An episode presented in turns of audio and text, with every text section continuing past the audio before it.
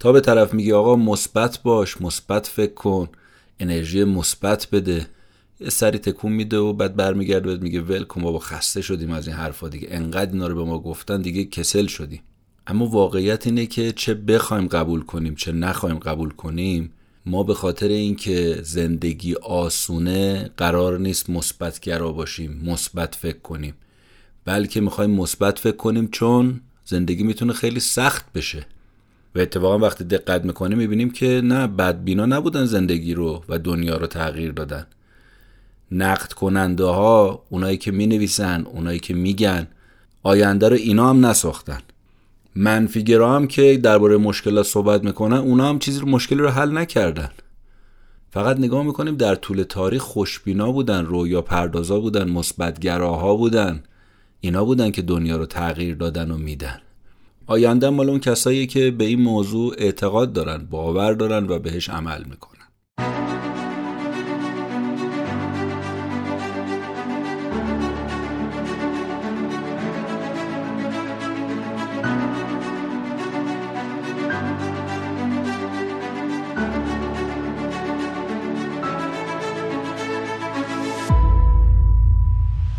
به نام خدا سلام عرض می‌کنم خدمت همه شما شنونده های پادکست کتاب جیبی. شما الان اپیزود 66 رو دارید میشنوید در مهر ماه 1401 خیلی خوشحالیم از اینکه پادکست کتاب جیبی دو ساله میشه و در 26 مهر ماه دومین سالگرد تأسیس و راه اندازی این پادکسته خب دیگه کم کم بریم سراغ اپیزود 66 خلاصه کتابی که برای این بار انتخاب کردم. کتاب مثبت فکر کن که البته این ترجمه فارسی هست که نشر کتاب کوله پشتی منتشر کرده. عنوان اصلی کتاب این هست The Power of Positive Leadership How and Why Positive Leaders Transform Teams and Organizations and Change the World. نوشته آقای جان گوردون.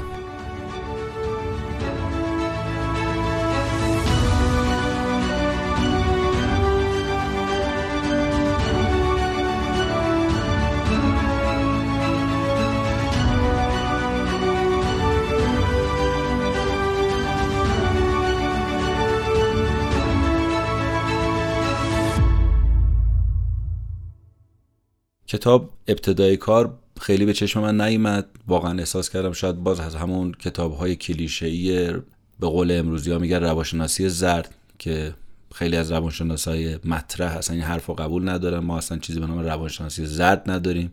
مثل اینکه بگیم فیزیک زرد یا بگیم شیمی زرد و امثال اینها. روانشناسی روانشناسی این کتاب وقتی که علاقه مند شدم بیشتر به خاطر اینکه جنبه های مربوط به روانشناسیش خیلی بیشتر بود.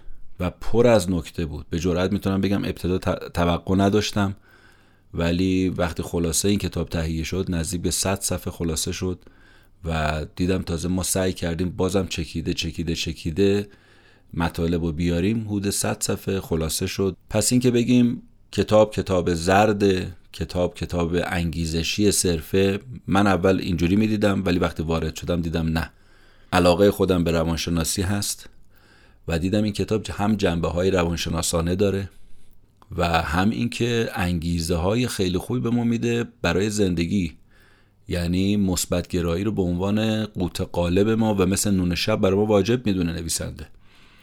که اگر نداشته باشیم کمیتمون لنگ می‌زنه تو زندگی. مشکل پیدا می‌کنیم اصلا. در صورتی که ما تا میگیم صحبت انگیزشی میگیم توقعمون اینه که طرف می‌خواد ما رو بادمون کنه می‌خواد یه انرژی کاذبی به ما بده. که آقا تو می‌تونی تو حرکت کن تو بالاخره موفق میشی چنین چنان. بعد باد که خالی میشه می‌بینیم نه هیچ خبری در عمل نبود. اما واقعیت اینه آیا ما باید اینجوری نگاه بکنیم به این موضوعات؟ آیا به روانشناسای انگیزشی یا به سخنرانهای انگیزشی یا به کتابهای انگیزشی و مثبت اندیش واقعا اینجوری باید نگاه کرد؟ آیا نگاه خوشبینانه به دنیا به آدما به خودمون این اشتباهه؟ یا نه؟ اصلا واقعیت اینه که حقیقت اینه که باید اینجوری باشه. اگه غیر از این باشه درست نیست. و البته بدبینی و منفی نگری در جای خودش قابل توجهه قابل تعمله برای برطرف کردن مشکلات. اما سوال اینه آقا مشکل که کشف شد من چجوری اینو برطرفش کنم؟ با چه انگیزه ای با چه انرژی؟ این انرژی رو این کتاب به من میده. به جرئت می‌تونم بگم از اون کتاباییه که حتما باید دم و دستمون باشه سر بهش بزنیم. هم مثال های فراوانی رو نویسنده میاره به خصوص از کسای موفق از آدمای خیلی مطرح. تو عرصه رهبری به خصوص. مخصوصا اگر شما رهبری یه تیمی یه گروهی رو به عهده دارید مطالعه این کتاب و گوش دادن به اپیزودهای این چنینی خیلی برای شما لازمه. بنابراین چه تو زندگی فردی چه تو زندگی اجتماعی چه ما رهبر باشیم.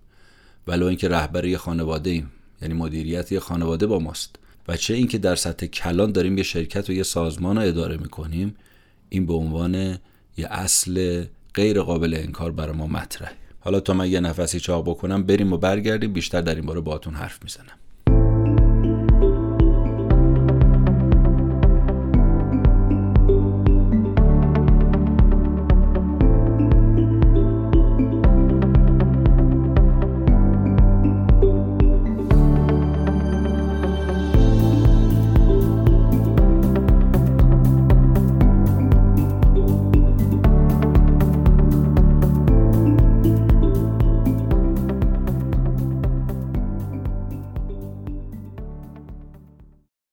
نویسنده کتاب جان گوردون آدمیه که معروف به سخنرانهای انگیزشی و کتابهایی که تو این زمینه نوشته.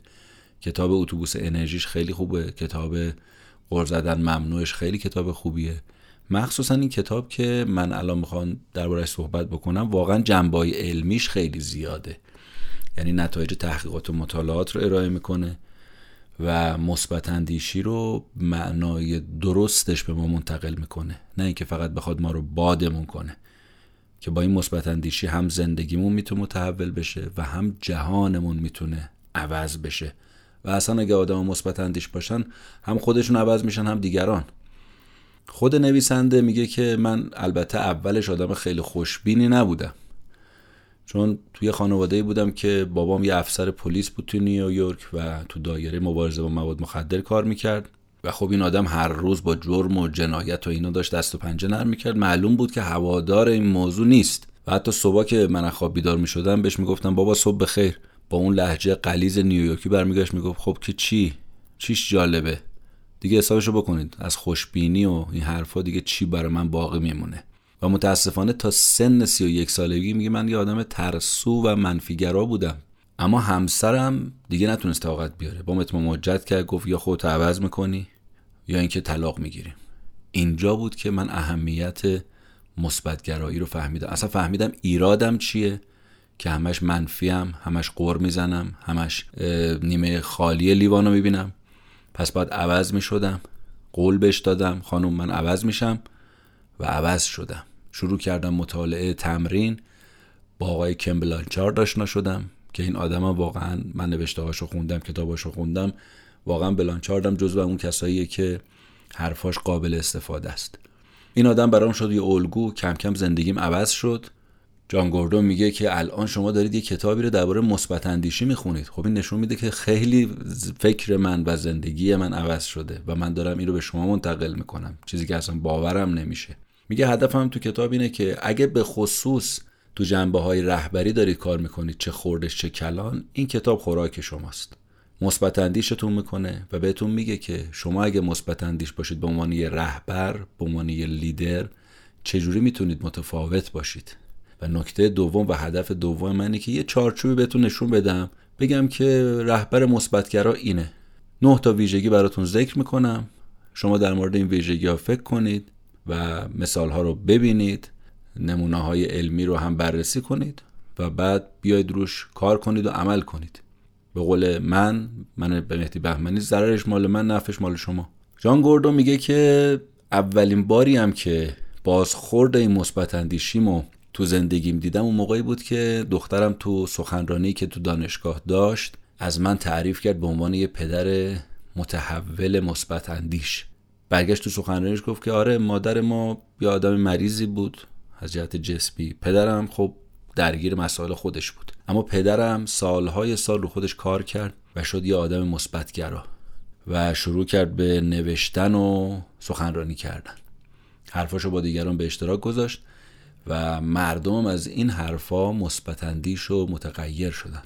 و من اون موقع بود که فهمیدم میشه تغییر کرد و دیگران رو تغییر داد و میشه دنیا رو عوض کرد. بذارید همین اول یه چند تا تحقیق و مطالعه رو از کتاب در مورد مثبت اندیشی بگیم. تمام رفرنس های مطالب تحقیقات و مطالعات هم تو کتاب هست می‌تونید مراجعه کنید.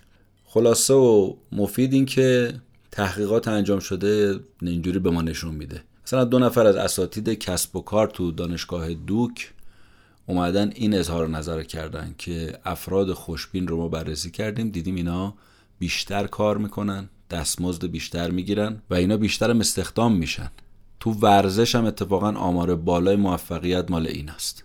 یا یه تحقیق دیگه رو از روانشناس معروف آقای مارتین سلیگمن ارائه می‌کنه. میگه که نشون میده تحقیقات ما که تاجرای خوشبین عملکردشون نسبت به همکارای بدبینشون خیلی بیشتره بهتره. یا تحقیقی که از دنیل گلمن ارائه میشه میگه که تیم های مثبتگرا اینا عملکردشون نسبت به منفیگرا خیلی بهتر و بالاتره. جالبم اینه که مطالعات آقای جان گاتمن میگه که اگه زن و شوهر تو روابطشون پنج بار حرف مثبت بزنن و یه بار حرف منفی این ازدواج پایدار میمونه. اما اگه تو ازدواج بار مثبت و منفی حرفاشون و رفتاراشون مساوی بشه یر به یر بشه احتمال اینکه منجر به طلاق بشه این ازدواج به مراتب بیشتره یه اعتقادی هم آقای وان بیکر داره که تو همین زمینه ها کار کرده میگه که تو جنبه اجتماعی که تخصص من هست شما هرچی بیشتر تو محیط کار انرژی بدید عملکرد کاریتون بالا میره. حالا چرا؟ بیکر میگه که چون افراد بیشتری می‌خوان اینجوری کنارتون باشن خودشونو وقف شما پروژتون کنن.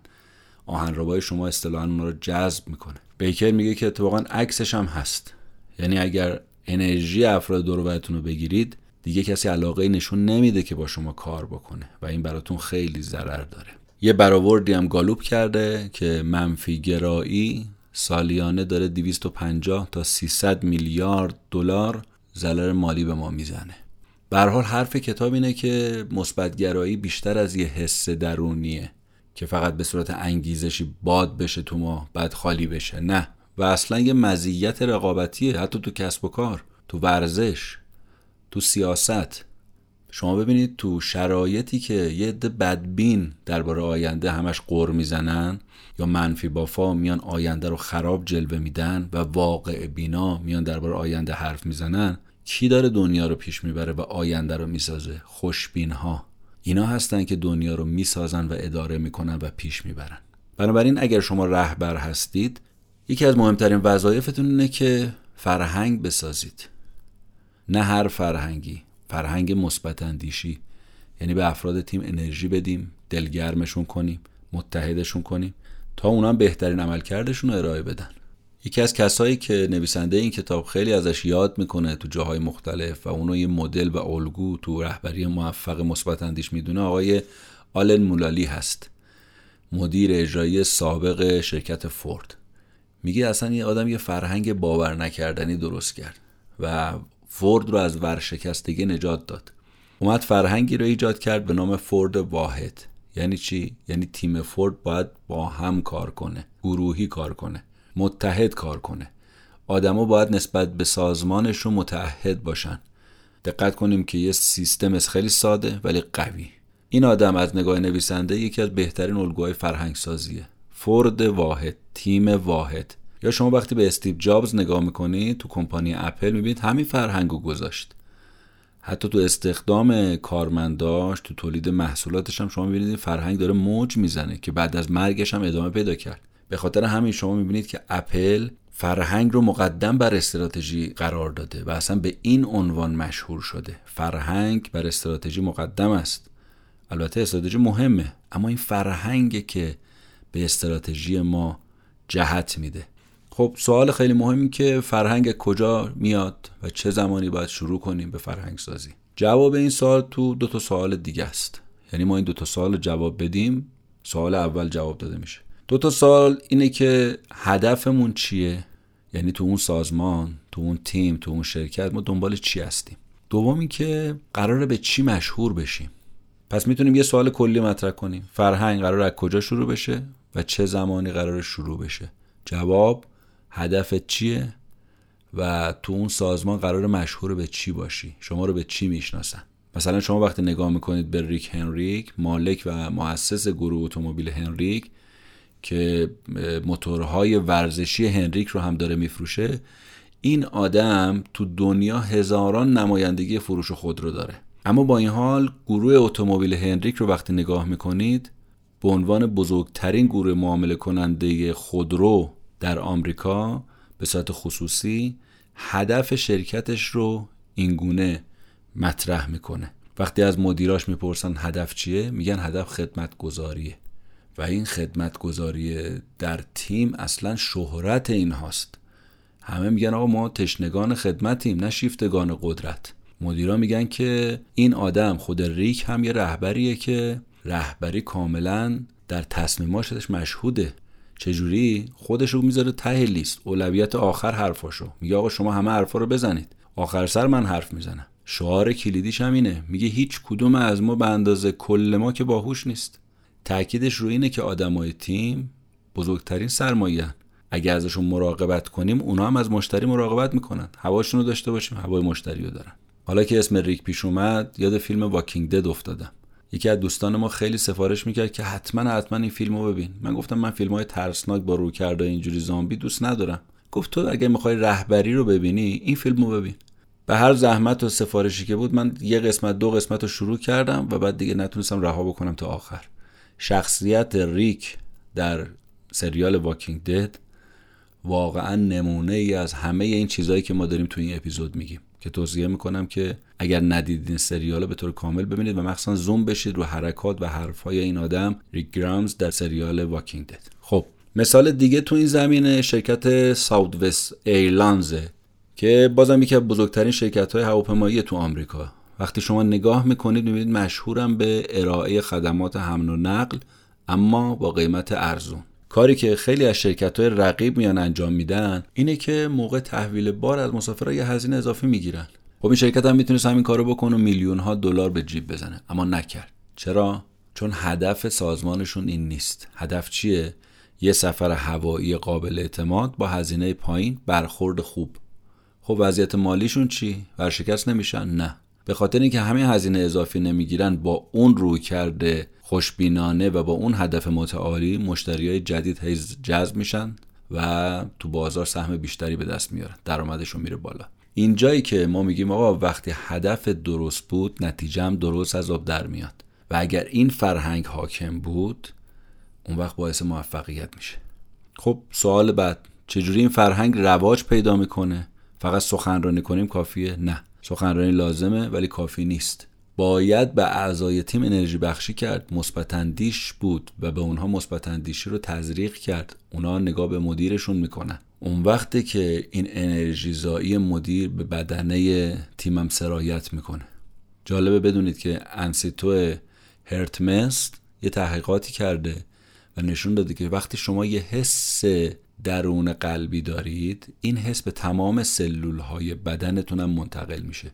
و جالب افراد تا فاصله سه متری شما می‌تونن این حس رو متوجه بشن. حالا حس می‌خواد منفی باشه یا مثبت.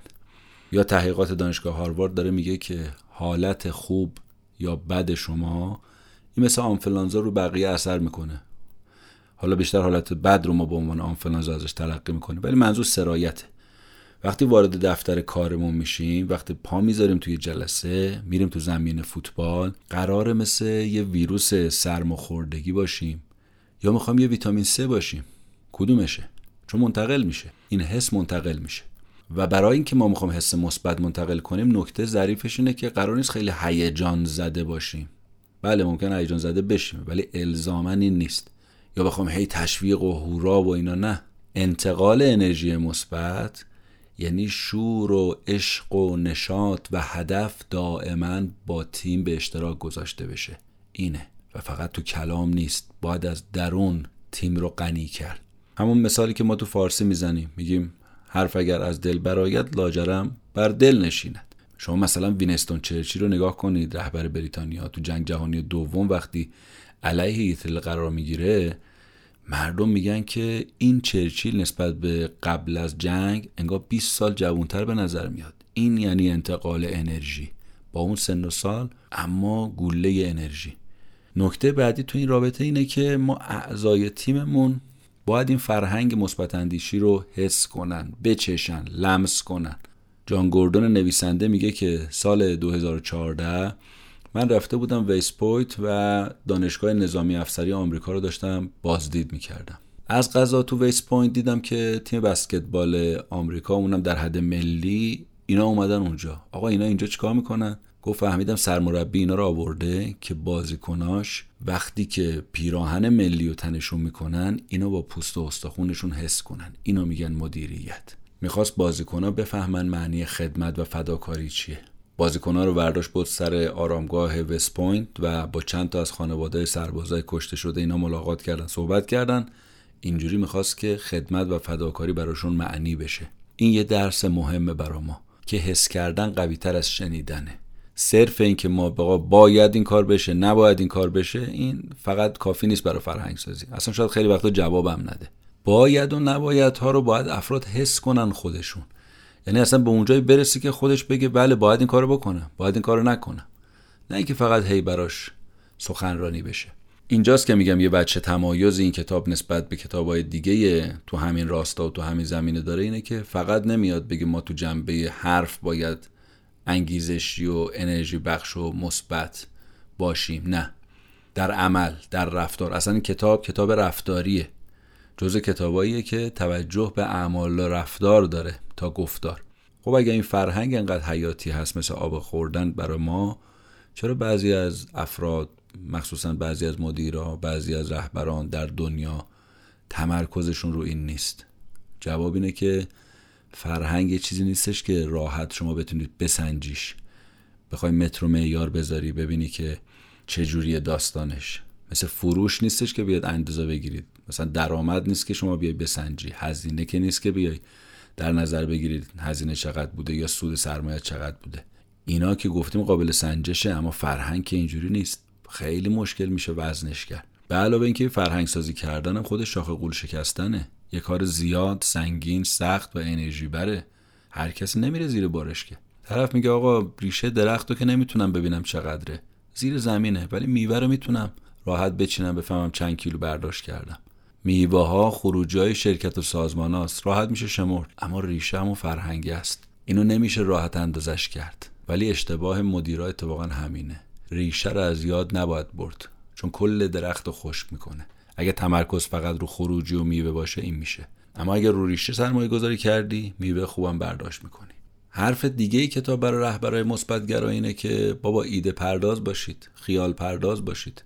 از بچگی به ما گفتن تو آدم خیالاتی هستی تو همش رویایی فکر می‌کنی. مخصوصا اگه فرزند اول باشه یا تک فرزند باشه تو همش تو خواب و خیالی. بیا یه خورده رو زمین. خب این حرف تا حدی درسته اما خیلی جاش درست نیست. چون تاریخ ثابت کرده شما اگر بتونی ولی تو ذهنت یه چیزی رو بسازی و ببینی حتما می‌تونی بیرون از ذهنت بسازیش. اگه چشم انداز داشته باشی قدرت عمل کردن بهش داری. وقتی هم نگاه می‌کنیم می‌بینیم که اتفاقا هر پروژه‌ای هر خلاقیتی اصلا تغییر تحولی رو شما نگاه می‌کنید تو دنیا با یه ایده شروع شده. خب ایده چی بوده؟ ایده ذهنی بوده. خیال پردازی بوده. رویا بوده. مثل ایده جنگ ستارگان جورج لوکاس یا هری پاتر جی کی رولینگ یا اینکه یه نفر انسان میفرسته به کره ماه یا آیپاد و آیفون استیو جابز یا عدالت و مساواتی که مارتین لوتر کینگ دنبالش بود. یا اون آزادی و انقلاب جورج واشنگتن. خب ببینید همه اینا ایده بود خیالات بود تصورات بود اما مثبت اندیشا اینجوری هن. اینجوری خلق می‌کنن ایده ها رو. البته برای اینکه دیگران قانع بشن باید ما اینو شفافش کنیم واضحش کنیم تاثیرگذارش کنیم تشریحش بکنیم.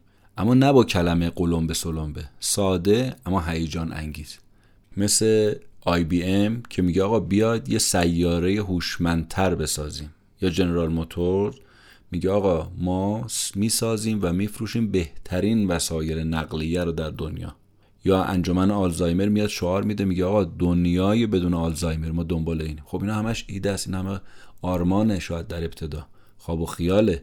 اما در اندازه های خودش عملی شده. اگه هیچ کس بهش فکر نمی‌کرد هیچ وقت اتفاق نمیافتاد. پس بیا فکر کن. یه مثالی رو میاره نویسنده از مدیر اجرایی سابق کمپل صوب آقای داک کاننت این آدم به نویسنده میگه که مهمترین کاری که من کردم این بود که می اومدم قبل از هر جلسه چشماندازم با بقیه به اشتراک میذاشتم. چشمانداز.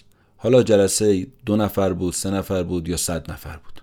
چشماندازم هم چی بود؟ چشماندازم چی بود؟ این بود که برای اینکه ما بهترین شرکت غذایی تو کل جهان داشته باشیم باید هر روز و همه جا غذا به دست مردم برسونیم.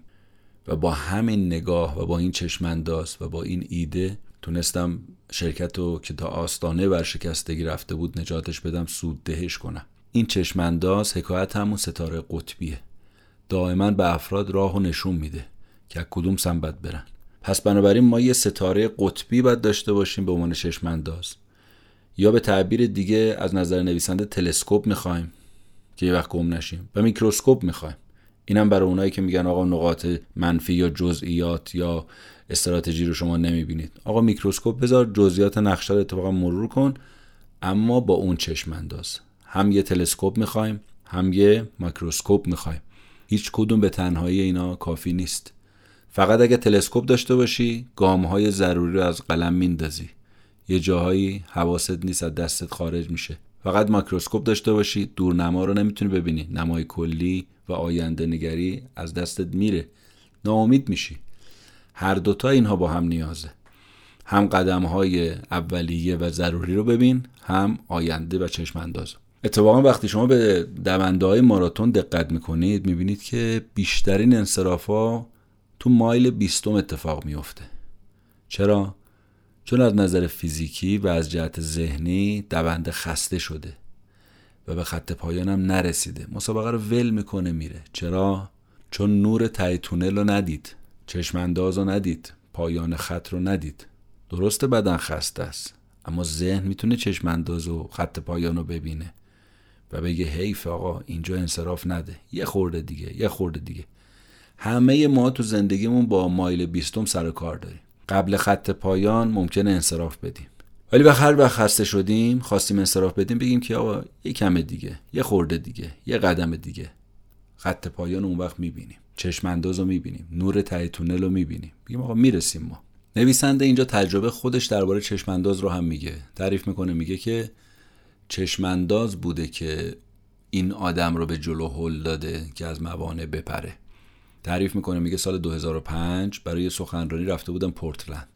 و تمام فکر و ذکرم اون موقع این بود که این ستا رستورانی که مالکش هستم رو که ازش خسته شدم و انرژیمو گرفته اینا رو چیکارشون کنم؟ میگه تو هواپیما که سوار بودم یه مجله میخوندم اتفاقی دیدم تیترش اینه. چجوری بفهمیم که زمان مناسب برای فروش کسب و کار چه وقتیه؟ به ذهنم زد که شاید الان وقتش باشه من این رستوران رو بفروشم. برمیگشتم با هواپیما اتفاقا مجله دیگه ای رو دیدم. که باز این تیت توجهم رو جلب کرد که چجوری می‌تونیم کسب و کارمون رو تو زمان فروش ارزش گذاری کنیم.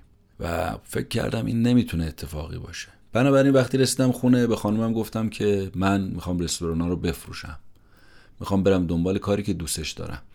می‌خوام صد درصد زمان و انرژی بذارم برای نوشتن و سخنرانی کردن. همسرم هیجان زده که نشد هیچ روی خوش که نشون نداد هیچ. منو از این کار نهیم کرد. اصطلاحش البته تا حدی درست بود. میگو اگه این اوضاع درست پیش نره می‌دونی چی میشه.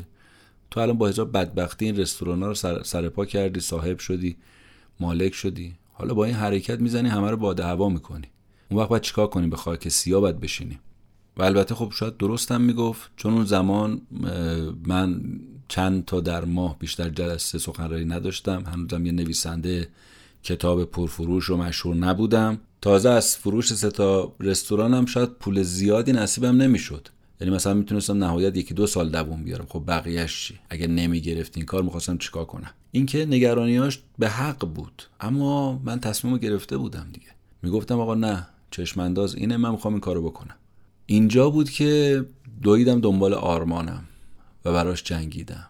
شیش ماه گذشت رستوران رو فروختم اوضاع کار خیلی تعریف نداشت و نوشته هام و سخنرانی هم خیلی خوب پیش نمی‌رفت. کم کم داشتم شک می‌کردم به خودم و این کاری که کردم. اما اینجا بود که تو همون مایل بیستون به تعبیر نویسنده یه ایده به نظرم رسید و اونی که یه کتابی بنویسم با موضوع اتوبوس انرژی.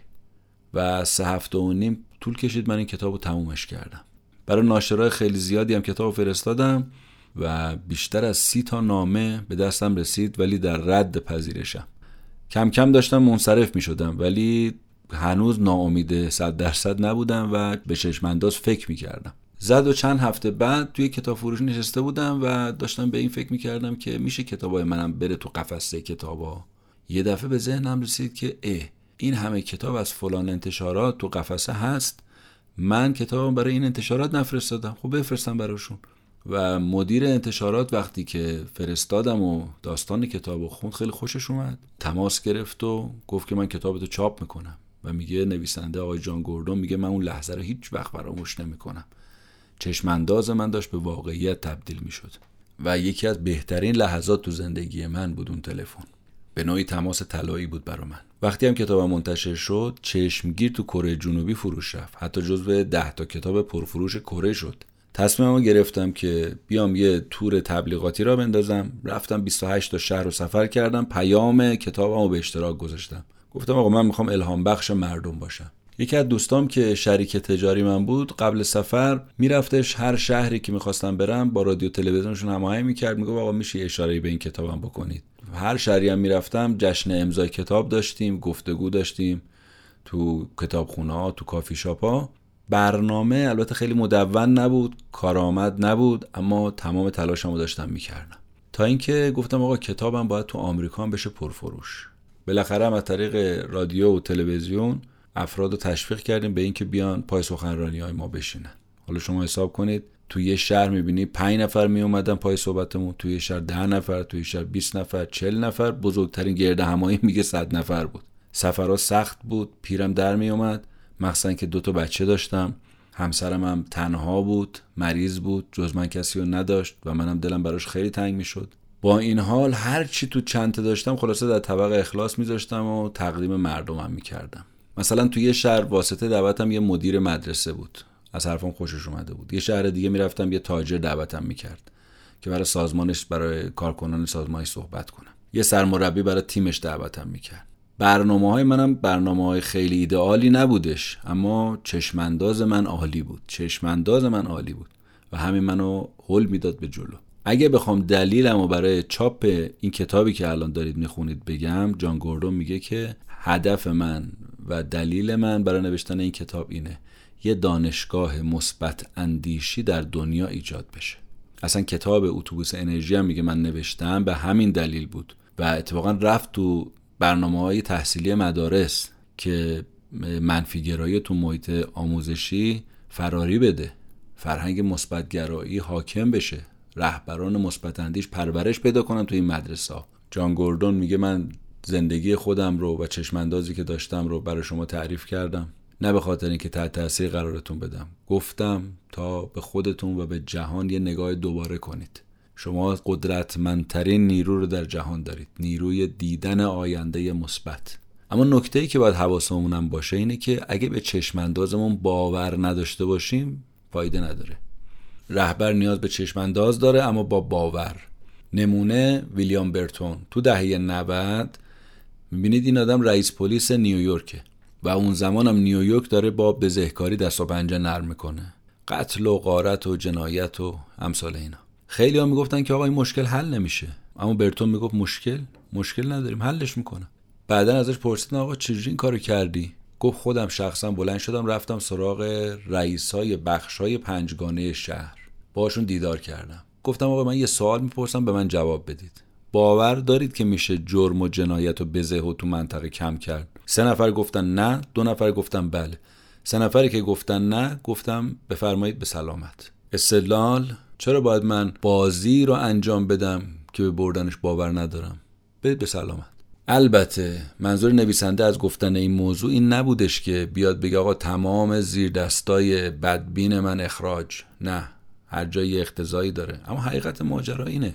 تا ما خودمون خوشبین نشیم و باورمند نباشیم دیگران هم این حسه حالو از ما نمی‌گیرن. پس شعار کافی نیست. نویسنده میگه من یه کتابی نوشتم به نام سگ مثبت. زندگی دوتا سگ اونجا توصیف کردن که این دوتا سگ به نظر من درون ما هست. یه سگ مثبت گرا یه سگ منفی گرا این دوتا هم دائم دارن با هم میجنگن. دقت کنیم می‌بینیم که ما اینا رو داریم تو خودمون پرورش میدیم.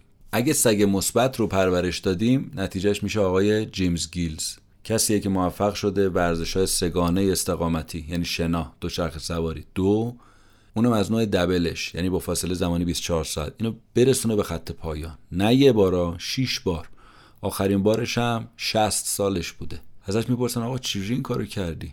جوابی که میده از نگاه نویسنده بهترین نصیحتیه که تا شنیده گیلز میگه که یاد گرفتم به جای اینکه به خودم گوش بدم با خودم حرف بزنم. اگه به خودم گوش بدم به میگه تو خسته ای تو پیری تو ضعیفی یعنی تسلیم. اما با خودم که حرف می‌زنم به خودم دلگرم میشم. به خودم دلگرمی میدم. میگم ببین تو می‌تونی یا؟ تو تو خط پایان راهی نمونده. می‌تونی ازش رد بشی یا؟ واقعا وقتی نگاه می‌کنیم تو زندگی حرف گیلز درسته. ما باید کمتر به خودمون گوش بدیم و بیشتر با خودمون حرف بزنیم. وقتی فقط گوش بدیم میشه منفی بافی ترس شک تسلیم. اما حرف بزنیم میشه مثبت اندیشی. یه راه دیگه ای که میشه این سگ مثبت و پرورش داد اینه که چشمانداز شخصی درست کنیم. یعنی چی؟ یعنی که نگاهمون به دنیا چجوری باید باشه. جا گوردون میگه که من با اعضای چند تا تیم مشهور بیسبال که صحبت می‌کردم از اغلبشون میشنیدم که می‌گفتن که آقا بیسبال یه ورزشیه که ناکامی داره. ظاهرا هم درست می‌گفتن ها. چون از اسطوره ها گرفته تا بقیه نگاه می‌کردیم از هر سه تا ضربه دو تاشو می‌زدن تو اوت. اما من تو صحبتم با تیمای باشگاهی بهشون گفتم آقا من چشم اندازم متفاوت با شماست. باور ندارم بیسبال ورزش ناکامیه. بیسبال بازی فرصته. مهم نیست که تو ضربه قبلی چه اتفاقی افتاد. مهم اینه که فرصت بعدی رو از دست ندی نتیجه بگیری. تو زندگی هم همین جوریه دیگه. اغلب آدما ناکام میشن. گوردون میگه که من خودم اینو تجربه کردم. بارها بارها شکست خوردم. ولی وقتی به گذشته نگاه می‌کنم می‌بینم نه شکست نخوردم اشتباه میگم. داشتم یاد می‌گرفتم. رشد می‌کردم. یاد می‌گیرم که میشه تو گذشته موند یا میشه از گذشته عبور کرد به سمت جلو و از فرصت بعدی استفاده کرد. و شما می‌تونید زندگی رو یا یه بازی ناکامی ببینید و یا یه بازی فرصت. کدومشه؟ ضمنا داستانی هم که شما از زندگیتون برای من تعریف می‌کنید شکل زندگی شما رو مشخص می‌کنه. وقتی شما حادثه های تراژیک و غم انگیز می‌بینید مثلا میگن آقا تو اوکلاما سیتی یه انفجاری صورت گرفت یا حملات 11 سپتامبر. پیش اومد. یا تو ماراتون بوستون یه انفجاری پیش اومد. نگاه و داستان ما از این رویدادها چیه؟ داستان ترس وحشت اما داستان دیگه هم هست. مقاومت اتحاد ایمان شجاعت. که مردم در اون زمان این دوتا نگاه رو داشتن. و کدوم داستانه که پیروزه؟ مواجهه ما با شوربختی های زندگی چجوری واقعا بد باشه؟ شما حساب کنید چارلی ابرسول تهیه کننده تلویزیونی میگه که از یه سانحه هوایی که برادرم هم تو اون حادثه کشته شده بود من جون سالم به در بردم. اما یکی از چیزایی که مادرم برگشت بهم گفت این بود. گفت ببین می‌تونی ناراحت باشی از این ماجرا اما نمی‌تونی دیوونه وار افسرده بشی. باید برای خود هدف تعیین کنی و از این قضیه به عنوان اتفاق خوب یاد بکنی. همین چشمانداز و برداشت زیبای مادرم از این حادثه زندگی من عوض کرد. چارلی میگه من کمپانیمو فروختم تمرکزمو گذاشتم رو کاری که عاشقش بودم یعنی تولید برنامه های مستند. پس آدما تو سختی ها یا میشن قربانی یا میشن قهرمان. قهرمانو می‌دونن میرن قربانی ها ساکن و ساکت سر جاشون میخکوب میشن. یه مطالعه شد تو انگلستان رو 500 نفر که کمال و تمام اینا صاحب همه چی بودن. ثروت رابطه کار خوب شادی نتیجه مطالعه اما شگفت انگیز همه اونا تو زندگی شوربختی رو تجربه کرده بودن شکست رو دیده بودن. از بیرون به نظر یه زندگی کامل بینقص اما بارها ناکام. نکته مهم تحقیق چیه؟ همهشون می‌گفتن این شکست شوربختی یه اتفاق خوب برا ما بود و ما رو تبدیل کرد به یه آدم بهتر و قویتر. گالوپ اومد یه تحقیق رو انجام داد از مردم سوال کرد. گفت بگید ببینم بهترین و بدترین رویداد زندگیتون چیه؟ 80 درصد مردم گفتن بهترین رویداد زندگیمون بدترین رویداد زندگیمون بود. چرا؟ چون اون بدترین منجر به بهترین شد. بازم حرفای خیلی خوب و قشنگی تو این کتاب هست که حیفم میاد براتون نگم. اگر دوست داشتید و حوصله کردید با من بمونید تا بریم و برگردیم. من مطالب رو براتون بگم.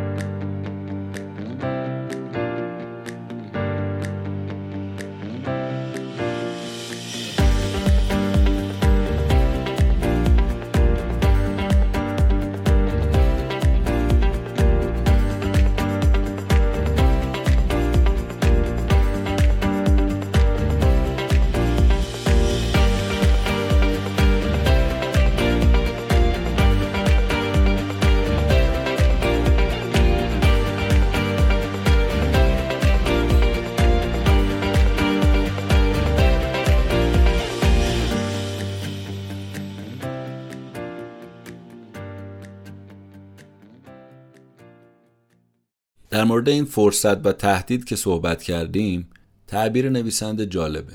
میگه که ما از این تهدیدها می‌تونیم به عنوان موج سواری یاد بکنیم. کوسه از این موج سواریه بهرهمند میشه یعنی از تهدید فرصت می‌سازه. اما می‌تونیم هم چیکار کنیم؟ به جای کوسه بشه ماهی قرمز و اسمشو ما می‌ذاریم تلسم تجربه. یعنی آدمایی که اجازه میدن تجربهشون تو گذشته رو حال الانشون تاثیر بذاره. و این اشتباهه نویسنده کتاب آقای جان گوردون میگه میگه تو دوره‌ای که رکود بزرگ بود تو بسیاری از سازمان ها در آمریکا وقتی من می‌رفتم برای سخنرانی می‌دیدم می‌دیدم که قبل از من بهترین تولید کننده رو جمع کردن اون رو بهشون جایزه میدن. دقت که می‌کردم می‌دیدم بیشتر برنده تازه کارن. برام تعجب بود. بعد فهمیدم بابا کهنکارا اجازه دادن ماهی قرمز بشن نه کوسه که بتونن از اون موجها سواری بگیرن موج سوار بشن. اجازه دادن ترس فلجشون کنه. تازه نفس نه چون درگیر گذشته نبودن میتاختن. آرمانگرا خوشبین پرشور. اما نکتهش چی بود؟ بی تجربه بودن. اصلا نشاط و انرژیه برای همین بود. چیزی که برعکس رو شما می‌بینید تو کهنکارا نیست. هی هرچی سنش میره بالا آدم محتاطتر میشه.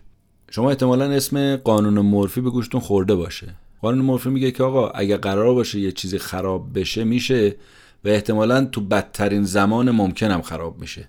و این باعث میشه که ما فکر کنیم که آقا چند تا اتفاق بعد اینا پشت سر هم داره میفته و خواهد افتاد و خدا بعدی رو به خیر کنه. انتظار بدترها رو باید داشته باشیم. الان که تازه خوبه.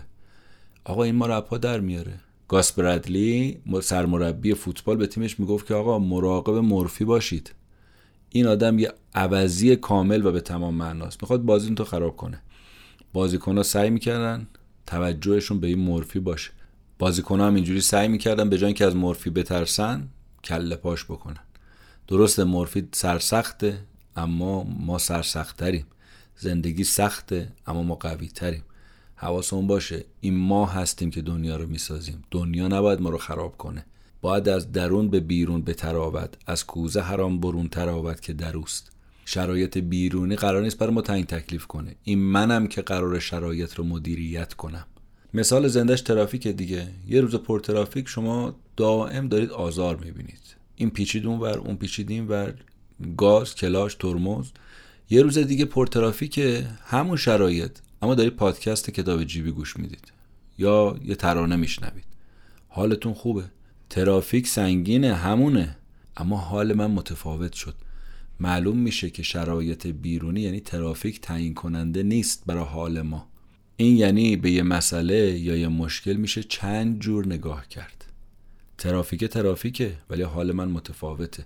لذا همین حال خوش شما می‌بینید که تو رکود بزرگ ولی سیلیکون ولی سر پاست. تو اکثر نقاط تو کشور آمریکا شما نگاه می‌کنید رکوده. رکود اقتصادیه. اما رهبرای سیلیکون ولی ازش رد شدن. چرا؟ اینا داشتن تمام تلاششون رو می‌کردن که خوشبینانه دنیا رو عوض کنن. خیلی سازمان ها شرکت ها تعطیل شد. اما مارک زاکربرگ شما می‌بینید که میلیون ها دوست رو تو فیسبوک جذب هم کرد. جک دورسی داشت توییتر رو پرورش می‌داد. لاری پیج و سرجی برین داشتن گوگل رو برای همیشه وارد زندگی مردم می‌کردن تو همون شرایط. تو سیلیکون ولی خوشبینی اینه که آقا هر چیزی شدنیه. اگر هم کسی ایده خلاقانه داشته باشه یادتونه گفتیم ایده ایده خلاقانه بیار ما رو سرمایه گذاری می‌کنیم. پول براش میدیم. رویای آمریکایی انتظار شما رو می‌کشه. بیاید ایده بدید. کیمیاگرایی که اونجا هستن ایده رو تبدیل به طلا می‌کنن. منتظر نشستن در دکون ببینن کی میاد ایده بده. خوب می‌خرن. غیر ممکنا رو میگن آقا ما ممکن می‌کنیم. تو فقط ایده بیار.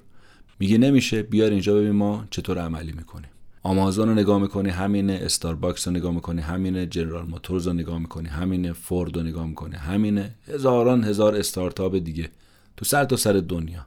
با همین نگاه مثبت اندیشانه و رویا پردازانه است که دارن دنیا رو عوض می‌کنن. برای همینه که نویسنده اعتقاد راسخشه میگه آقا مثبت اندیشی دنیا رو عوض می‌کنه شعار نیست در حرف نیست تو عمله. پس تا الان ما سه تا از ویژگی های یه رهبر مثبت اندیش رو گفتیم. ویژگی اولش این بود که این آدما فرهنگ مثبت گرایی رو درست می‌کنن ترویج میدن. گفتیم چجوری میشه فرهنگ درست کرد؟ باید هدف خوبی داشته باشیم. باید ببینیم به چی می‌خوایم مشهور بشیم. ویژگی دوم این رهبرای مثبت اینه که چشمانداز دارن با دیگران این چشمانداز رو به اشتراک می‌ذارن. ویژگی سومشون این بود که به هدفهاشون باور دارن. کتاب کلا نه تا ویژگی میگه برای لیدرهای مثبت و ما تا حالا سه تاشو گفتیم. اگر دوست داشتید دنبال کنید این 6 تا دیگرم بگم بریم و برگردیم یه استراحت کوتاهی بکنیم تا بقیه ویژگی ها رو براتون توضیح بدم.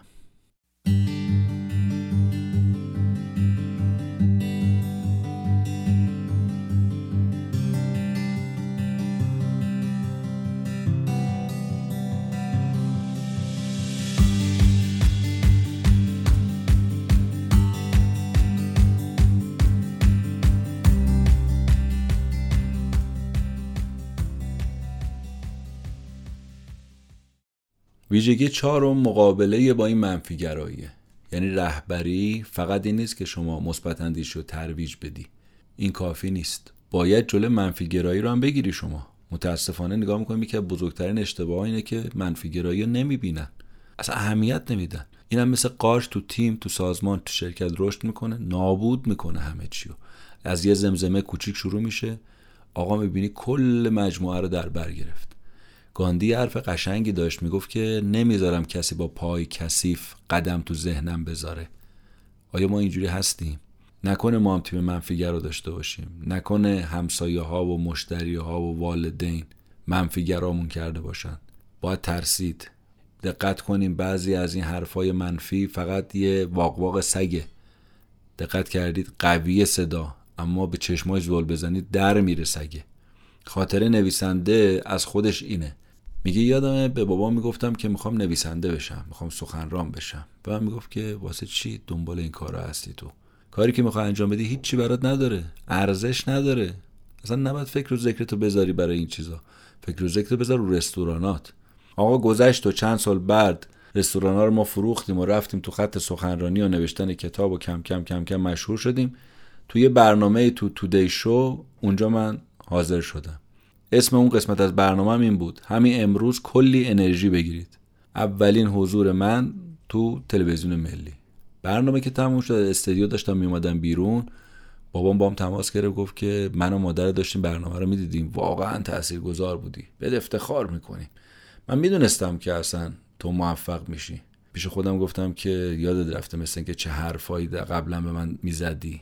چقدر ذهن منو نابود کردی. اون لحظه بود که فهمیدم آقا قرار نیست همه آدما رویاهای ما رو باور کنن همه اتوبوس ما رو سوارشن این کار خودمونه که آدمای سمی رو از زندگیمون دور کنیم. راستی تا گفتم سمی اپیزود هم والدین سمی هم آدمهای سمی رو از اپیزودهای پادکست کتاب جیبی توصیه می‌کنم حتما بشنوید که هم والدین سمی و هم آدمای سمی رو خیلی خوب اونجا نویسنده هاش به ما معرفی می‌کنم یادمونم باشه اولین قدم برای مقابله با این انرژی گیرا اینه که تغییرشون بدیم.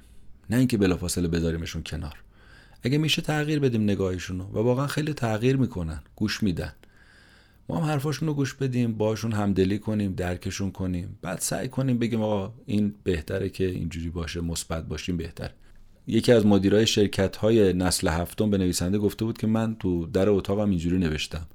از ورود انرژی گیرا استقبال میشه. البته با امید به دگرگونی آنها. یعنی اگر اهل دگرگونی هستی در این اتاق به روی تو بازه. اگر نیستی که برو به سلامت. خب حالا اگر این کشنده های انرژی نخوان تغییر کنن چیکار باید کرد؟ خب باید کنار گذاشت. شکی درش نیست. قرار نیست که یه بزگر همه گله رو گر کنه. علف هرز ما باید حرسش کنیم و تو این زمینه اولین کاری که باید انجام بدیم قانون نالیدن ممنوع بذاریم. این قانون رو دوایت کوپر میگه به من یاد داد. نویسنده میگه این آدم هم بازیکن و هم مربی سابق بسکتبال بود و مؤسس شرکت کوپر. شرکت دوایت کوپر هم چندین بار توسط مجله اینک به عنوان یکی از سریع ترین شرکت ها تو زمینه رشد سازمانی معرفی شده. کوپر اومد کشنده های انرژی رو تشبیه کرد به سرطان پوست. خیلی جالب. گفت ببین این بیماری مخفی نمیشه سرطان پوست. درست روبروت می‌تونی ببینیش. میگه من اینجا. راحت می‌تونی تشخیصش بدی و جلوشو بگیری. اما سرطان خطرناک دیگه مثل سرطان روده معده سینه اینا زیرپوستی هن. اگه مهارشون نکنی چون نمیشه دیدشون آدمو می‌کشن. نالیدن سرطان زیر پوستیه خیلی از سازمان ها و شرکت ها رو نابود کرده. کوپر اومد این قانون رو وضع کرد. نالیدن ممنوع. اجازه نالیدن ندارید. مگر اینکه کنارش یکی دو تا راه حل ارائه بدید. به همه کسایی هم که می‌خواستن استخدام بشن می‌گفت. می‌گفت اگه اهل نالیدنید اینجا جاتون نیست. اهل مشکل گشایی هستید قدم رو چشم. نویسنده میگه که ایده کوپر واقعا فوق العاده است. ایده عالی برای مقابله با منفی گرایی. و میگه منم اصلا یه کتابی با همین عنوانم نوشتم. قانون نالیدن ممنوع. چاپ کردم و خیلی هم پرفروش شد. دقت کنیم که این قانون رو اول از همه خود ما باید اجرا کنیم به عنوان لیدر. وگرنه جواب نمی‌گیریم. پس قر زدن ممنوع حتی برای شما به عنوان لیدر تیم. تذکر کتاب اینه که چرا ما انقدر میگیم منفی گراها و منفی گرایی رو باید ازش فاصله گرفت؟ میگه برای اینکه یه تیم به هم بچسب اعضایش باید روحیه مثبت گرایی باشه. چسب تیم مثبت اندیشی و مثبت گراییه و الا از همدیگه وا میره. ویژگی پنجم رهبرای مثبت گرا اینه که افراد رو با هم متحد می‌کنن. قدرت اینو دارن که همه تیم رو سوار اتوبوس کنن. بزرگترین گله های مربی های تیما به نویسنده می‌دونید چی بوده؟ می‌گفتن تیم ما متحد نیست. اغلب آدما تکروان شخص محورن تا گروه محور. صحبت از من نه ما. صحبت از شخص نه تیم. خب وظیفه چیه؟ نذاریم این مرض خودبینی و تکروی تو تیم مصری بشه. دلیلی که کتاب برای اهمیت اتحاد میاره جالبه. میگه اتحاد تعهد میاره. بدون ارتباط با هم اصلا تعهدی هم تو کار نیست. دیگه دوران این که من میگم این کارو بکنید پس درسته باید انجام بدی گذشته. الان دوران دوران همفکری و مشارکته. مثل کاری که دابوسوینی اومد انجام داد. جان گوردون میگه یه روز تو دفترش نشسته بودم. دابو یه صندلی رو من نشون داد که یکی از دوستاش از یه روستایی پیدا کرده بود آورده بود. حکایت صندلیه چی بود؟ ماهیگیرا دورم جمع می شدن روی این چارپایا می شستن درباره ماهیگیری خانواده زندگی با هم حرف می زدن همشون. تا اینو گفت میگه یه فکری زد به ذهن من. گفتم اسم این چارپایه رو می‌ذارم صندلی امن. یعنی چی؟ یعنی میذاشتمش وسط رخکن بعد از جلسه تمرین یه بازیکن میشست روش و بازیکنهای دیگه دور تا دور حلقه. از بازیکنهای دیگه می‌خواستم که آقا در مورد این آدم سوال کنید. درباره هر چی زندگیش قهرمانی شکستش. صندلی امن یه جای امنی بود برای داستان تعریف کردن از زندگی هاشون اشتراک میذاشتم با بقیه. به نوبت هم هر بازیکن رو صندلی میشست و اینجوری شناخت بهتری از هم پیدا می‌کردن. غرورشون میریخت. تکرویشون از بین می‌رفت. اتحادشون قوی تر می‌شد. ایده رو ببینید جان گوردون میگه به این نتیجه رسیدم. غیر از تکروی گرفتاری و استرس هم دشمن اتحاده. اتحاد دشمن داره دیگه. بشناسیم دشمنشو. بعد یه بحث نسبتا علمی می‌کنه که شنیدنش خالی از لطفم نیست. میگه تحقیقات نشون داده که وقتی گرفتار میشیم و استرس می‌گیریم بخش خزنده مغزمون فعال میشه. این بخش خزنده مغز با ترس و بقا در ارتباط. در نتیجه تمام فکر و ذکر و موقع گرفتاری و استرس میره روی بقای خودمون. و این دشمن اتحاده. واژه علمی این اتفاق هم بازداری قشر مغزه. یعنی بخش خزنده مغز یا آمیگدال نوکورتکس رو میدزده می‌خوره میبلعه. نوکورتکس کارش چیه؟ استدلال منطقی تصمیم گیری دوست داشتن امثال اینا. مثالش چیه؟ زمانی که یه مربی حواسش به دوربینا نیست و عصبانی میشه سر داور فریاد می‌زنه یا یه راننده وقتی عصبانی میشه سر یه راننده دیگه داد می‌زنه اینجا اون خزنده خطرناک میاد سراغ نوکورتکس مغز و پاره پارش می‌کنه. اما خبر خوب چیه تو این زمینه؟ تحقیقات نشون داده. 15 ثانیه وقت داریم جلوی این خزنده خطرناک و این مار افعی و این اجدها رو بگیریم که مغز ما رو پاره پاره نکنه. 15 ثانیه. ویژگی ششم رهبر مثبتگرا اینه که تیمش رو دوست داره. عشق میورزه. اصلا رهبری با دوست داشتن شروع میشه. باب گاف نویسنده کتاب کارهایی که عشق انجام میده میگه که عشق اصلا یه کلمه نیست یه فعله. نه فقط با حرف باید بگی دوستت دارم. قدم باید برداری. و خودش هم این کارو می‌کرد. یه مؤسسه غیر انتفاعی با همین اسم کتابش کارهایی که عشق انجام می‌دهد. تأسیس کرد و اومد جلوی کسایی که ظلم می‌کردن به کودکان رو گرفت.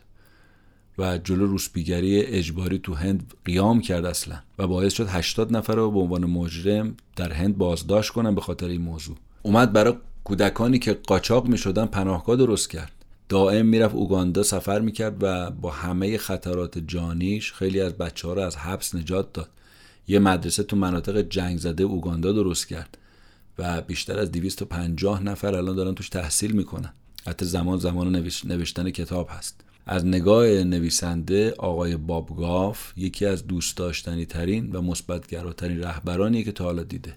حتی بابگاف میاد شماره تلفنش هم تو کتاب می‌ذاره. کاری که کمتر اتفاق میفته یا دیدی. شاید به شهرت اونم نباشن ولی این کارو نمی‌کنن. چرا این کارو می‌کنه این آدم؟ به خاطر اینکه کاری که انجام میده از رو عشقه. و عشق این کارو انجام میده. گاف میگه خیلی ها زنگ می‌زنن می‌پرسن واقعا خودتی؟ منم میگم بله خودمم. مردم محبت واقعی رو اینجوری می‌فهمن. در دسترسه مردم می‌خوان بدونن ما واقعی هستیم یا مجازی و خیالی. باید تو عملی محبت رو ببینن و لمس کنن. این از نگاه خیلی ها بزرگترین اصل رهبریه. یه تعبیری داره کتاب میگه که دوست داشتن تفاوت بین خوب و عالی رو مشخص می‌کنه. معلم خوب برنامه درسی رو می‌دونه. اما معلم عالی دانش آموزاش رو به اسم می‌شناسه و دوستشون داره. این فرق داره. فروشنده خوب می‌دونه چجوری بفروشه. فروشنده عالی عاشق مشتریاشه. لیدر خوب چشمانداز و هدف داره اما لیدر عالی کارمنداشو می‌شناسه و دوستشون داره. پس این ارتباط محبت آمیز مربی با بازیکنها و بازیکنها با هم یا یه مدیر فروش با فروشنده ها فروشنده ها با مشتری. مدیر مدرسه با معلما معلما با دانش آموزا باعث ایجاد اعتماد میشه اعتماد تعهد میاره و تعهدم کار تیمی رو پرورش میده نتیجهش میشه چی؟ عالی. حتی بعضی وقتا هم لازمه که این ارتباط شخصی و انفرادی با اعضای تیم برقرار بشه. face to face چهره به چهره باشون جلسه گذاشته بشه پای درد دلشون بشینیم ممکنه کسی اشکال کنه آقا تو سازمان های بزرگ که این امکان پذیر نیست. این همه جمعیت. خب نمی‌رسه اون مدیر. جواب کتاب اینه که مدل هرمی رئیس سازمان با هیئت مدیره یا مثلا با معاوناش ارتباط قوی بگیره اونا با زیر مجموعهشون به همین ترتیب. مدیر سازمانه بیاد هفته یه جلسه بذاره با افراد تحت امرش. مدیر مدرسه است هر روز هر هفته یه جلسه ده دقیقه با معلما. مدیر بیمارستان جلسه بذاره با پزشکا با پرستارا. خانم راسروس که موفق شده 6 تا قهرمانی تو مسابقات بسکتبال زن تو کارنامهش ثبت کنه یه ابزار ارتباطی قوی تعبیه کرده. تعلیم یه دقیقه میگه آقا تو زمانهای مختلف از یه فصل بیا با بازیکنها به صورت نفر به نفر تو دفتر خودت جلسه بذار. شخصا جلسه با افراد تک تک. تو جلسه بازیکنت بگو که آقا چه کار خوبی کردی؟ باری کلا چه کاری رو باید بیشتر روش کار کنی وقت بذاری؟ انشاالله آخر سرم می‌پرسی که آقا سوالی چیزی نداری؟ برخورد صادقانه مستقیم رو در رو. توقعات شفاف ابهاما کنار عمل کرد بالا. ما می‌تونیم صبح اول هفته جلسه بذاریم با کارمندامون با اعضای تیممون. موضوعات داغ چالش برانگیز رو بحث کنیم. با تیم فروشمون تلکنفرانس بذاریم. موانع موفقیت ها رو با هم صحبت کنیم. با کارکنانمون ارتباط برقرار کنیم یه پیام الهام بخش رو باشون به اشتراک بذاریم. تو خونه هستیم تو جلسات هفتگی خانوادگی هم برگزار کنیم هم شرکت کنیم هم اداره کنیم. یه راه خیلی خوب دیگه برای ارتباط برقرار کردن همین گوش دادنه. بهترین ارتباط برقرار کننده ها سخنورترین ها نیستن. کسایی که سر تا پا گوشن که تو این زمینه باز ما یه اپیزود تو کتاب جیبی دادیم که حتما اونو مراجعه کنید. اون چیزی که برای ما به درد می‌خوره اطلاعات گرفتن از افراده. نویسنده میگه که نقل قولای خیلی مورد علاقه من اینه. می‌خوای تشویق کنی؟ با صدای بلند تشویق کن. اما انتقاد می‌خوای بکنی؟ در گوشی. با صدای بلند تشویق کن. در گوشی انتقاد کن. این نقل قول از کی میاره؟ دو تا قهرمان های NBA که مدال طلای المپیک گرفتن. روش دیگه اعتماد موثر آقا لبخند زدنه. سروتونین مغز افزایش میده. و همین اتفاق تو مغز طرف مقابل میفته سروتونین چیه؟ هورمون ضد افسردگی. پس هیچ وقت نباید قدرت لبخند زدن و خندیدن دست کم گرفت. بخند تا دنیا برود بخنده. لبخند داروی ضد افسردگی. بده به طرف مقابل. ارتباط مثبتگرا علاوه بر زبان و لبخند فیزیکی هم هست. سرتم به علامت تایید تکونی بده با محبت. دست به شونه طرف مقابل بذار. باش دست بده. در آغوش گرفتن برای تشویق بیشتر و تاثیر بیشتر بوسیدن حتی. مطالعات هم تو این زمینه چند تا شده که تماس فیزیکی وقتی ورزشکارای حرفه‌ای با هم برقرار می‌کنن پزشک و بیمار با هم برقرار می‌کنن معلم و شاگرد با هم برقرار می‌کنن بسیار بسیار فایده داره. یه مطالعه اصلا تو این زمینه میگه بهترین تیم در NBA بیشترین تماس فیزیکی رو بین بین بازیکناشون برقرار می‌کنن. خب دقت کنیم. تماس فیزیکی با نیت درست شکل درست و به عنوان ابزار قوی و نیرومند و تشویق کننده. این تشویق انقدر مهمه که از تروتکتی مؤسس چیکفیل ای که رستوران های زنجیره در آمریکا هست و بیشتر از دو هزار تا شعبه داره پرسیدن آقا چطوری می‌فهمی یه مرد یا زن به تشویق نیاز داره تو تیمت؟ کتی برگشت گفت که اگر نفس می‌کشن یعنی چی؟ هر کی نفس می‌کشه نیاز به تشویق داره. تشویقی که انسانها رو زنده نگه میداره. نویسنده یه خاطره تو این زمینه از خودش نقل می‌کنه میگه یادم میاد یه معلم انگلیسی دبیرستان داشتیم به می‌گفت که درخواست پذیرش برای دانشگاه کرنل ندیا قبولت نمی‌کنن پذیرش هم بشی موفق نمیشه اصلا. تقریبا داشتم منصرف می‌شدم که چند روز بعد یه اتفاق جالب افتاد که از معلمای سابقم رو دیدم.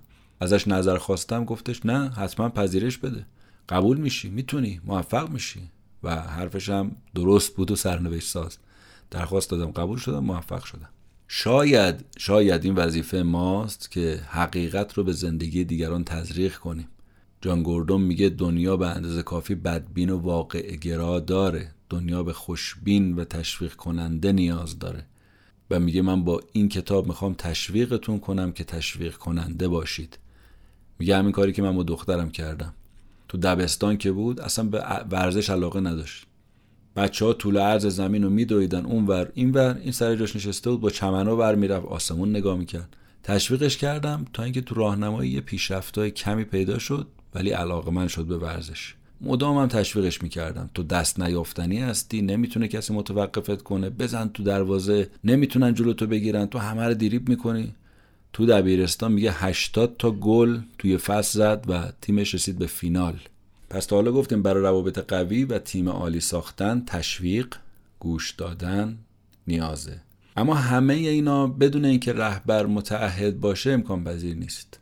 تعهد چه شکلیه؟ یعنی نیاز تیم تو به نیاز خود ترجیح بدی. اینو میگن تعهد. مارتین لوتر کینگ وقتی راهپیمایی کرد زندان رفت مبارزه کرد. مادر ترزا وقتی رفت به فقرا بیمار رو کمک کرد از خودگذشتگی کرد. دیگران رو بر خودش ترجیح داد. به اعتقاد نویسنده نمیشه هم به خودمون به عنوان لیدر تیم خدمت کنیم هم به دیگران. یک کدومش. انتخاب سختی هم هست. قبول دارم. یه رهبر بزرگ میشه یه خدمتکار بزرگ. و هر روز صبح خودش می‌پرسه که چه خدمتی برای تیمم می‌تونم انجام بدم. کتاب یه مثال از خود نویسنده میاره برای اهمیت تعهد که شنیدنی هم است جان گوردون میگه چند سال قبل داشتم یه کتاب می نوشتم که یه دفعه پسر اومد تو اتاق گفت که میای با هم پینگ پونگ بازی کنیم گفتم ببین پسرم سرم شلوغه. چند بار رفت و برگشت. آخر بهش گفتم که نمی‌تونم باد بازی کنم برو. چرا؟ دارم یه کتاب در مورد روابط انسانی می نویسم یه دفعه به خودم اومدم گفتم تو در مورد روابط انسانی داری کتاب می نویسی در حالی که فرصت برای مهمترین رابطه تو زندگی نمی‌ذاری. فهمیدم که باید تعهدم رو ببرم بالا از خودگذشتگی. یعنی از یه سری چیزها باید برای تیمم به خاطر تیمم به خاطر خانوادم صرف نظر کنم. بنابراین چند تا از پیشنهادهای سخنرانی رد کردم. زمان بیشتری گذاشتم برای خانواده. هر روز دخترم رو میبردم مدرسه تشویقش می‌کردم تکالیفش رو بررسی می‌کردم. بچه ها رو میخوابوندم با هم دعا میخوندیم حتی با هم لباس میشستیم. یک کلام متعهد شدم. و اتفاقا رهبر بهتری هم شدم. یعنی این تجربه تو خونه و خانواده تو جامعه هم برام گذار بود. تو حرفم تو نوشتن کتابم. وقتی زندگی رو شما وقف دیگران می‌کنید تا دیگران رشد کنن خودتونم رشد می‌کنید. مردم این که چقدر می‌دونیم که براشون مهم نیست. چقدر بهشون اهمیت و ارزش میدیم براشون مهمه. نویسنده این کتاب میگه تو حوزه آموزش و پرورش من هیچ کس رو مثل سرپرست یکی از منطقه های شهر تگزاس ندیدم. میگه این آدم به تک تک دانش آموزای سال آخر دبیرستان که اینا فارغ و تحصیل می‌شدن تبریک نامه مینوشت. تک تک دانش آموزا رو میشناخت. تو دفترش اصلا شما پیداش نمی‌کردید. دائم تو مدارس منطقه میچرخید. و یکی از شاگردای سابقش گفته بود که سال آخر دبیرستان ما داشتیم با این آقا نهار میخوردیم. ازم پرسید که هنوزم قسمت های برشته نون دوست نداری؟ میگو اصلا شگفت زده شدم. گفتم که بهتر از این آدم ندیدم واقعا. حواسش به نون خوردن و به عادتهای منم تو خوردن هست. یعنی منو انقدر می‌شناسه. مادرای چند تا دانش آموزام گفته بودن که این آدم میاد در ماشین رو برای بچه های ما وا می‌کنه. صبح وای میسته زیر بارون با چتر و با دانش آموزا خوشوبش اول پرسی می‌کنه. خیر مقدم میگه. اشکی آدم و این آدم در میاره. گردون میگه شاید ما نتونیم به این سطح مدیریت برسیم اما می‌تونیم تلاش کنیم شبیهش بشیم. یه جمله زیبایی اینجا از نویسنده کتاب نقل می‌کنه. میگه که اولین رهبر شما تو زندگیتون کی بوده؟ این از خودتون سوال کردید. اولین رهبری که ملاقات کردید تو زندگیتون کی بوده؟ گردون نویسنده میگه برای من کسی بوده که عاشقم بود. برام ارزش قائل بود. بزرگترین تشویق کنندم بود. و اون کسی نبود جز مادرم. مادرم که با سرطان دست و پنجه نرم می‌کرد ولی نمیذاش من بفهمم. و تا روز آخرم مهمترین اولویتش درست کردن ساندویچ برای من بود. من رهبر مثبتگرا و عشق فارغ از خود رو معناش رو تو کلمه مادر و مادر خودم و مادرها دیدم. همینجا بگیم درود بر همه مادران سرزمین ایران. در هر کجای عالم که هستن خدا پشت و پناهشون دست همهشون رو از دور من میبوسم ویژگی هفتم رهبرای مثبتگرا چیه؟ موفقیت رو دنبال می‌کنن. یعنی میدوون پیش. و اینا کسایی غیر ممکن ها رو ممکن می‌کنن. نازک نارنجی نیستن. رهبر مثبت اندیش وقتی از خواب بیدار میشه خودش می‌پرسه آقا چطوری می‌تونم بهتر بشم؟ دنیا رو بهتر کنم. تو یادگیری آدمای متواضعی هم واقعا هستن. می‌خوان به موفقیت برسن لازمش دونستنه. خودشون همه چیز دون نمی‌دونن. یادگیرنده مادام العمرن. گوردون میگه یادم میاد توی حمایش رهبری تو دالاس داشتم سخنرانی می‌کردم یه دفعه نگاه کردم بین جمعیت جناب زیگزیگلار نشستن و و دارن یادداشت می نویسن برای خودشون. یه چیزایی یادداشت می‌کنه. و خود این آدم به عنوان بهترین سخنرانی انگیزشی مشهوره. رفتم سمتش گفتم آقا یکی از هدفهای بزرگ زندگی من ملاقات و افتخار دیدن شما بود. جوابش خیلی جالب بود. به من برگشت که باید دنبال هدفهای بزرگتری باشی. تو جریان سخنرانی میدم که این آدم داره یادداشت برداری می‌کنه. حالا سن این آدم چقدر 82 سال. این یعنی چی؟ اتش موفقیت بیشتر با دونستن بیشتر. یه بار از پابلو کاسال سوال می‌کنن که آقا شما تو سن 90 سالگی هنوز داری تمرین ویولون می‌کنی؟ برگشت گفت که چون فکر می‌کنم اینجوری پیشرفت می‌کنم. تو هر سن و سالی هم میشه یاد گرفت. هدف ما هم تو پادکست کتاب جیبی واقعا همین بوده. ما اعتقادمون اینه که هیچ خط پایانی وجود نداره. هیچی. هر کس تو هر سنی که هست می‌تونه خوش بدرخشه می‌تونه تحول ایجاد بکنه می‌تونه دنیا رو عوض بکنه به جای بهتری تبدیل بکنه. جان گوردون نویسنده میگه من اگه بخوام مهمترین بخش این کتاب رو براتون انتخاب کنم همینجور انتخاب می‌کنم. کجا رو؟ اینکه رهبر یه تیم باید افراد تیمش رو دوست داشته باشه. اما باید مطمئن باشه افراد نسبت به مسئولیتاشون پاسخگوان پاسخگو. تخلف از برنامه سازمانی قبول نیست. به قول آلن مولالی اگه افراد نسبت به برنامه پاسخگو نگر نداری تیم نمی‌تونه نفس بکشه. اگه پاسخگو نگه داری صحنه های شگفت انگیز رو می‌بینی. خود آلن میگه من تو فورد این کارو کردم. دوست داشتن بدون مسئولیت پاسخگویی یعنی یه روابط عالی اما تیم بد. برعکس هم صادقه. پاسخگویی هست محبت نیست. پیشرفتی دو کار نیست. پس هم دوست داشتن هم پاسخگویی در قبال این دوست داشتن. یعنی اگه کسی ما رو دوست داره ما هم نسبت بهش مسئولیت پاسخگویی داریم. به ما اعتماد کرده جواب اعتمادش رو بد داد. یه لیدر کمک می‌کنه به تیمش و از اونها به جای یه کارگر هنرمند می‌سازه. کارگر فقط می‌سازه اما هنرمند شاهکار خلق می‌کنه. تو بیوگرافی استیو جابز هستش یه خاطره از دوران کودکیشه. میگه من داشتم با بابام یه پرچین میساختیم. پدرم گفت که همین جوری که حواست به نمای جلو هست به پشت پرچینم دقت کن. استیو میگه من برگشتم گفتم آقا کی پشت پرچین رو می‌بینه؟ چه فایده ای داره؟ بابام برگشت گفت ولی خودت که می‌بینی و می‌دونی. میگه همین شد الگوی من تو اپل. وقتی من یه گوشی رو تولید می‌کنم احساس کنم گوشی در اختیار خودمه دست خودمه. اگه به شخصیت خودم اهمیت میدم به شخصیت مشتریم هم اهمیت میدم. به شخصیتشون تو ارائه محصول توجه می‌کنم و این مشتری تو محصول اپل اینو حس می‌کنه. کاملا بهش حرمت گذاشته میشه. چیزی کم و کسری نداره. واقعا کامله. خب جواب می‌گیره. فروشنده هم جواب می‌گیره. سازنده هم جواب می‌گیره. مشتریا وقتی احترام قائل شدن خرید بیشتری می‌کنن بیشتر معرفی می‌کنن طرفدار میشن.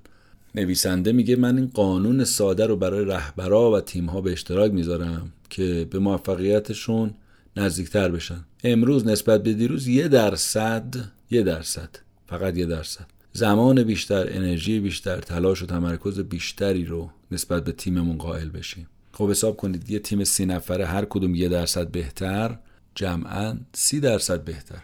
ویژگی هشتم رهبرای مثبتگرا نیته دقت کردید یه روزایی از خواب بیدار میشید حس مثبت ندارید حالشو ندارید. شب پشیمونید اصلا از اینکه آقا این تیمو چرا راه انداختم رهبری کردم چه درد سری بود برای خودم درست کردم. خب تو این موقعیت ما چی نیاز داریم؟ نیتمون رو مثبت کنیم. نیت دلیل بلند شدن ما از رخت خوابه. کار زیاد آدم رو خسته نمی‌کنه. نیت نداشتن کسل می‌کنه. تحقیقات عجیبه. میگه افراد بیشتر از هر وقت دیگه صبح دوشنبه که میشه روز کاریه حالا برای ما مثلا تو ایران شنبه. شروع هفته حدود ساعت 9 بیشتر میمیرن. اه چرا؟ مردم ترجیح میدن بمیرن تا اینکه برن سر کار. نیت خالص نیست. روش کار نکرده. انرژی نداره. میگه حاضرم بمیرم ولی سر کار نرم نیت اومد شادی میاد نشاد میاد. دیگه نمی‌خواد دنبال موفقیت بدوی. مثل سایه بهش نرسی اون خودت خودش میاد دنبالت. گوردون میگه توی کنفرانس بودم. یه معامله گر خونه رو دیدم بهم گفت وظیفه من می‌دونی چیه؟ حفاظت از ازدواج. گفتم آقا چجوری؟ چه ربطی داره؟ معامله خونه ازدواج. گفت ببین وقتی یه کسی خونش از دست میده احتمال فروش پاشی زندگی زن و شویش خیلی میره بالا. پس من میام اینجوری بهشون خدمت می‌کنم. بازم گردون میگه من یه دوستی دارم که این مدیر منابع انسانیه توی بیمارستان کودکانه. به من می‌گفت که من هفته یه بار میرم تو راهروی بیمارستان میشینم مریضا رو می‌بینم. و به خودم یادآوری می‌کنم که ببین تو چه رسالتی داری؟ چی کار داری می‌کنی؟ قدر خودتو بدونا. خودتو دوست داشته باش. کارتو دوست داشته باش.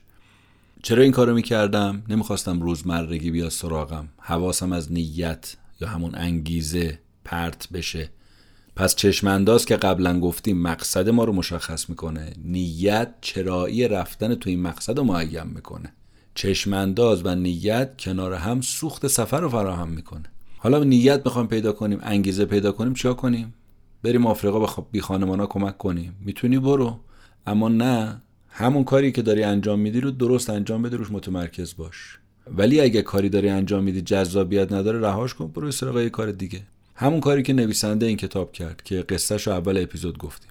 شاید هم یه موقع کار ما مورد علاقمونه ولی روزمره شده کسالت آور شده. خب شادش کن جذابش کن. تا بهت بچسبه. مجبوری این کار رو انجام بدی؟ خیلی خوب مجبوری. مثل اینکه چای می‌خوای بخوری تلخه. خیلی خوب با شکر بخور با قند بخور با اصل بخور. شیرین میشه. یاد اون باشه نتیجه تحقیقات نشون میده انگیزه واقعی نسبت نداره با پاداش خارجی. و با آمار و ارقام و سود و درآمد با نیت مرتبطه با انگیزه مرتبطه. انگیزه هست که ما رو تکون میده. خود انگیزه هم از نیت سرچشمه می‌گیره. بازم برمیگردیم به نیت. گرچه آمار و ارقام تأثیر گذار هست تو نیت ما تو انگیزه ما اما نقش تعیین کننده نداره. یه مطالعه اومد انجام شد روی آکادمی نظامی آمریکا و افراد رو با اهداف درونیشون مثلا مثل اینکه می‌خوام به کشورم خدمت کنم. اینا رو اومدن نسبت به کسایی که اهداف بیرونی داشتن. می‌گفتن می‌خوام تو رنکینگ بالاتر باشم. برسم به درجه افسری. پرستیج پیدا کنم. پرستیج داره این مثلا درجه. دیدن اونایی که اهداف درونی دارن به بیرونی ها میچربه. عملکردشون هم بهتره. البته باید هدف داشت استراتژی داشت. این عالیه. اما همین هدف ممکن به مرور زمان دستخوش تغییر بشه کمرنگ بشه. انگیزه دهنده می‌خوایم ما انگیزه می‌خوایم ما نیت خوب می‌خوایم ما. ببینید اهداف انگیزاننده است اما موندنی نیست. یعنی چی؟ یعنی یه موقع میشه ما هدف داریم ولی می‌کشیم کنار. چرا؟ چون انگیزه نیست. چون پشت سرش نیت خالصانه و درستی نیست. گفتیم فقط آمار و ارقام و خروجی فقط ملاک نمی‌تونه باشه برای عمل کرده بهتر. الان هم روش هستیم. اما از یه جهت خب آمار و ارقام مهمه دیگه. مثلا بیمارستان می‌خواد ببینه چیکار بکنه آمار مرگ و میر کم بشه. اما نیت اگر بزرگ بود عمل کرد بهتر میشه و بزرگتر میشه. اینو درش کسی شک نداره. در نظر گرفتن آمار و ارقام با توجه به نیت. یه راه دیگه تقویت نیت اینه که برای هر سال ما اسم بذاریم و بگیم چرا این اسم. مثلا سال دوست داشتن. همین چیزی که الان گم شده ما هست که همدیگه رو بیایم دوست داشته باشیم به معنای واقعی و هر کاری دستمون برمیاد برای هم انجام بدیم. یه راه دیگه تقویت نیت اسم گذاشتن رو زندگیه. رو خود زندگیمون اسم بذاریم. مثلا بگیم مثبت زندگی مثبتگرا. نامی که می‌ذاریم رو زندگیمون میشه عنوان کتاب اسم کتاب. فصل این کتاب نام اون سال هست. هر سال یه نامی بذاریم. اینجوری میشه که بعضیا داستان زندگیشون نوشته میشه یا خودشون می‌نویسن یا گفته میشه و این بزرگترین میراث ازشون هست. هیچ چیزم مثل تجربه اونم تجربه نزدیک به مرگ نیت ما رو رو نمی‌کنه علنی نمی‌کنه. تو هواپیما نشستیم یه به خبر میدن آقا نقص فنی داریم سقوط می‌کنیم. حالا هوای مسافرات چیه؟ نیتاشون رو میگه. ویژگی نهم رهبرای مثبتگرام اراده است. تحقیقات آنجلا داکورس که ما کتاب ایشون رو هم در این اپیزودهای خودمون در کتاب جیبی خلاصه کردیم و گفتیم اگه دوست داشتید بشنوید. داکورس میگه که تو دانشگاه پنسیلوانیا اراده رو به عنوان اولین عامل تعیین کننده موفقیت معرفی می‌کنن. تعریف اراده چیه؟ سخت کار کن برای مدت طولانی برای اینکه به هدفت برسی. نتیجه موفقیت یه شبه به دست نمیاد. هر چیز ارزشمندی رو بخوای بسازی زمان می‌بره. استارباکس بعد از 13 سال پنجمین فروشگاهش رو باز کرد. سوال چرا اراده ما رو تو مسیر نگه میداره؟ اراده اصلا چجوری عمل می‌کنه؟ چجوری محرک ما می‌تونه باشه؟ جواب وقتی بدونی چی می‌خوای برای دست آوردنش جون می‌کنی. برای همین کتاب می‌گفت چشم انداز انقدر مهمه. همون تلسکوپی که گفتیم. جان گوردون از پدرش تو این زمینه مثال میاره. میگه پدرم افسر پلیس نیویورک بود.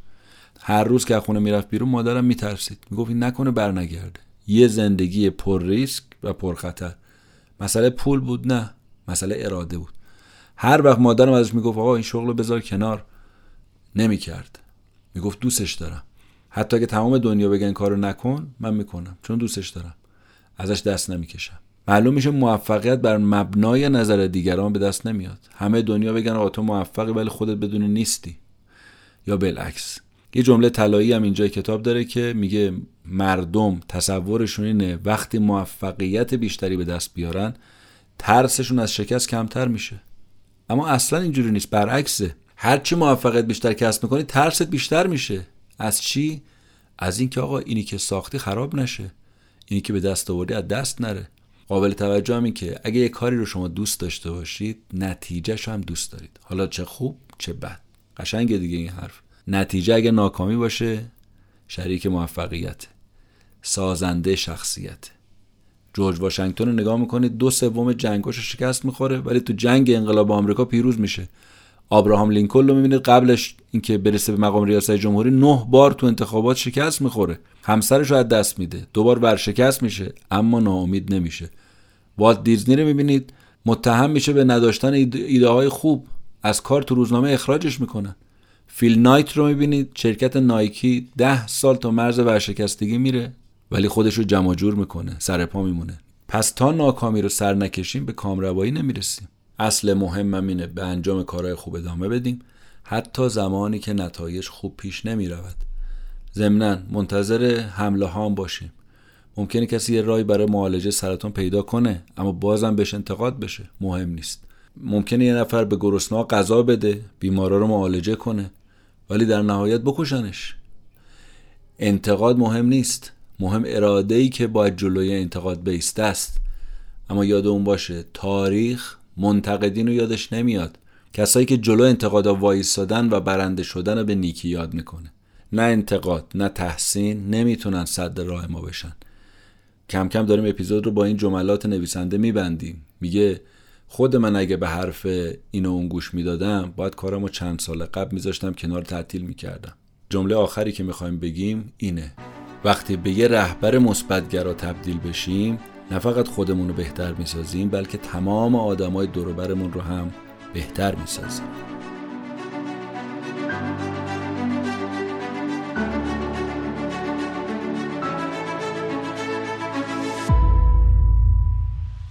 خب اپیزود 66 هم به پایان رسید. خلاصه کتاب مثبت فکر کن نوشته آقای جان گوردون.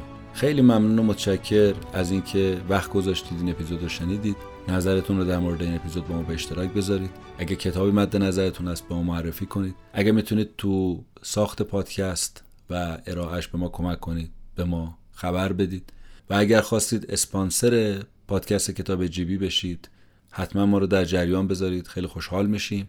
ممنونیم از اینکه از ما حمایت مالی می‌کنید و توجهتون به ما هست و ما رو به دیگران معرفی می‌کنید و پادکست کتاب جیبی رو دست به دست می‌کنید. روز و روزگار بر همتون خوش و خدا نگهدار.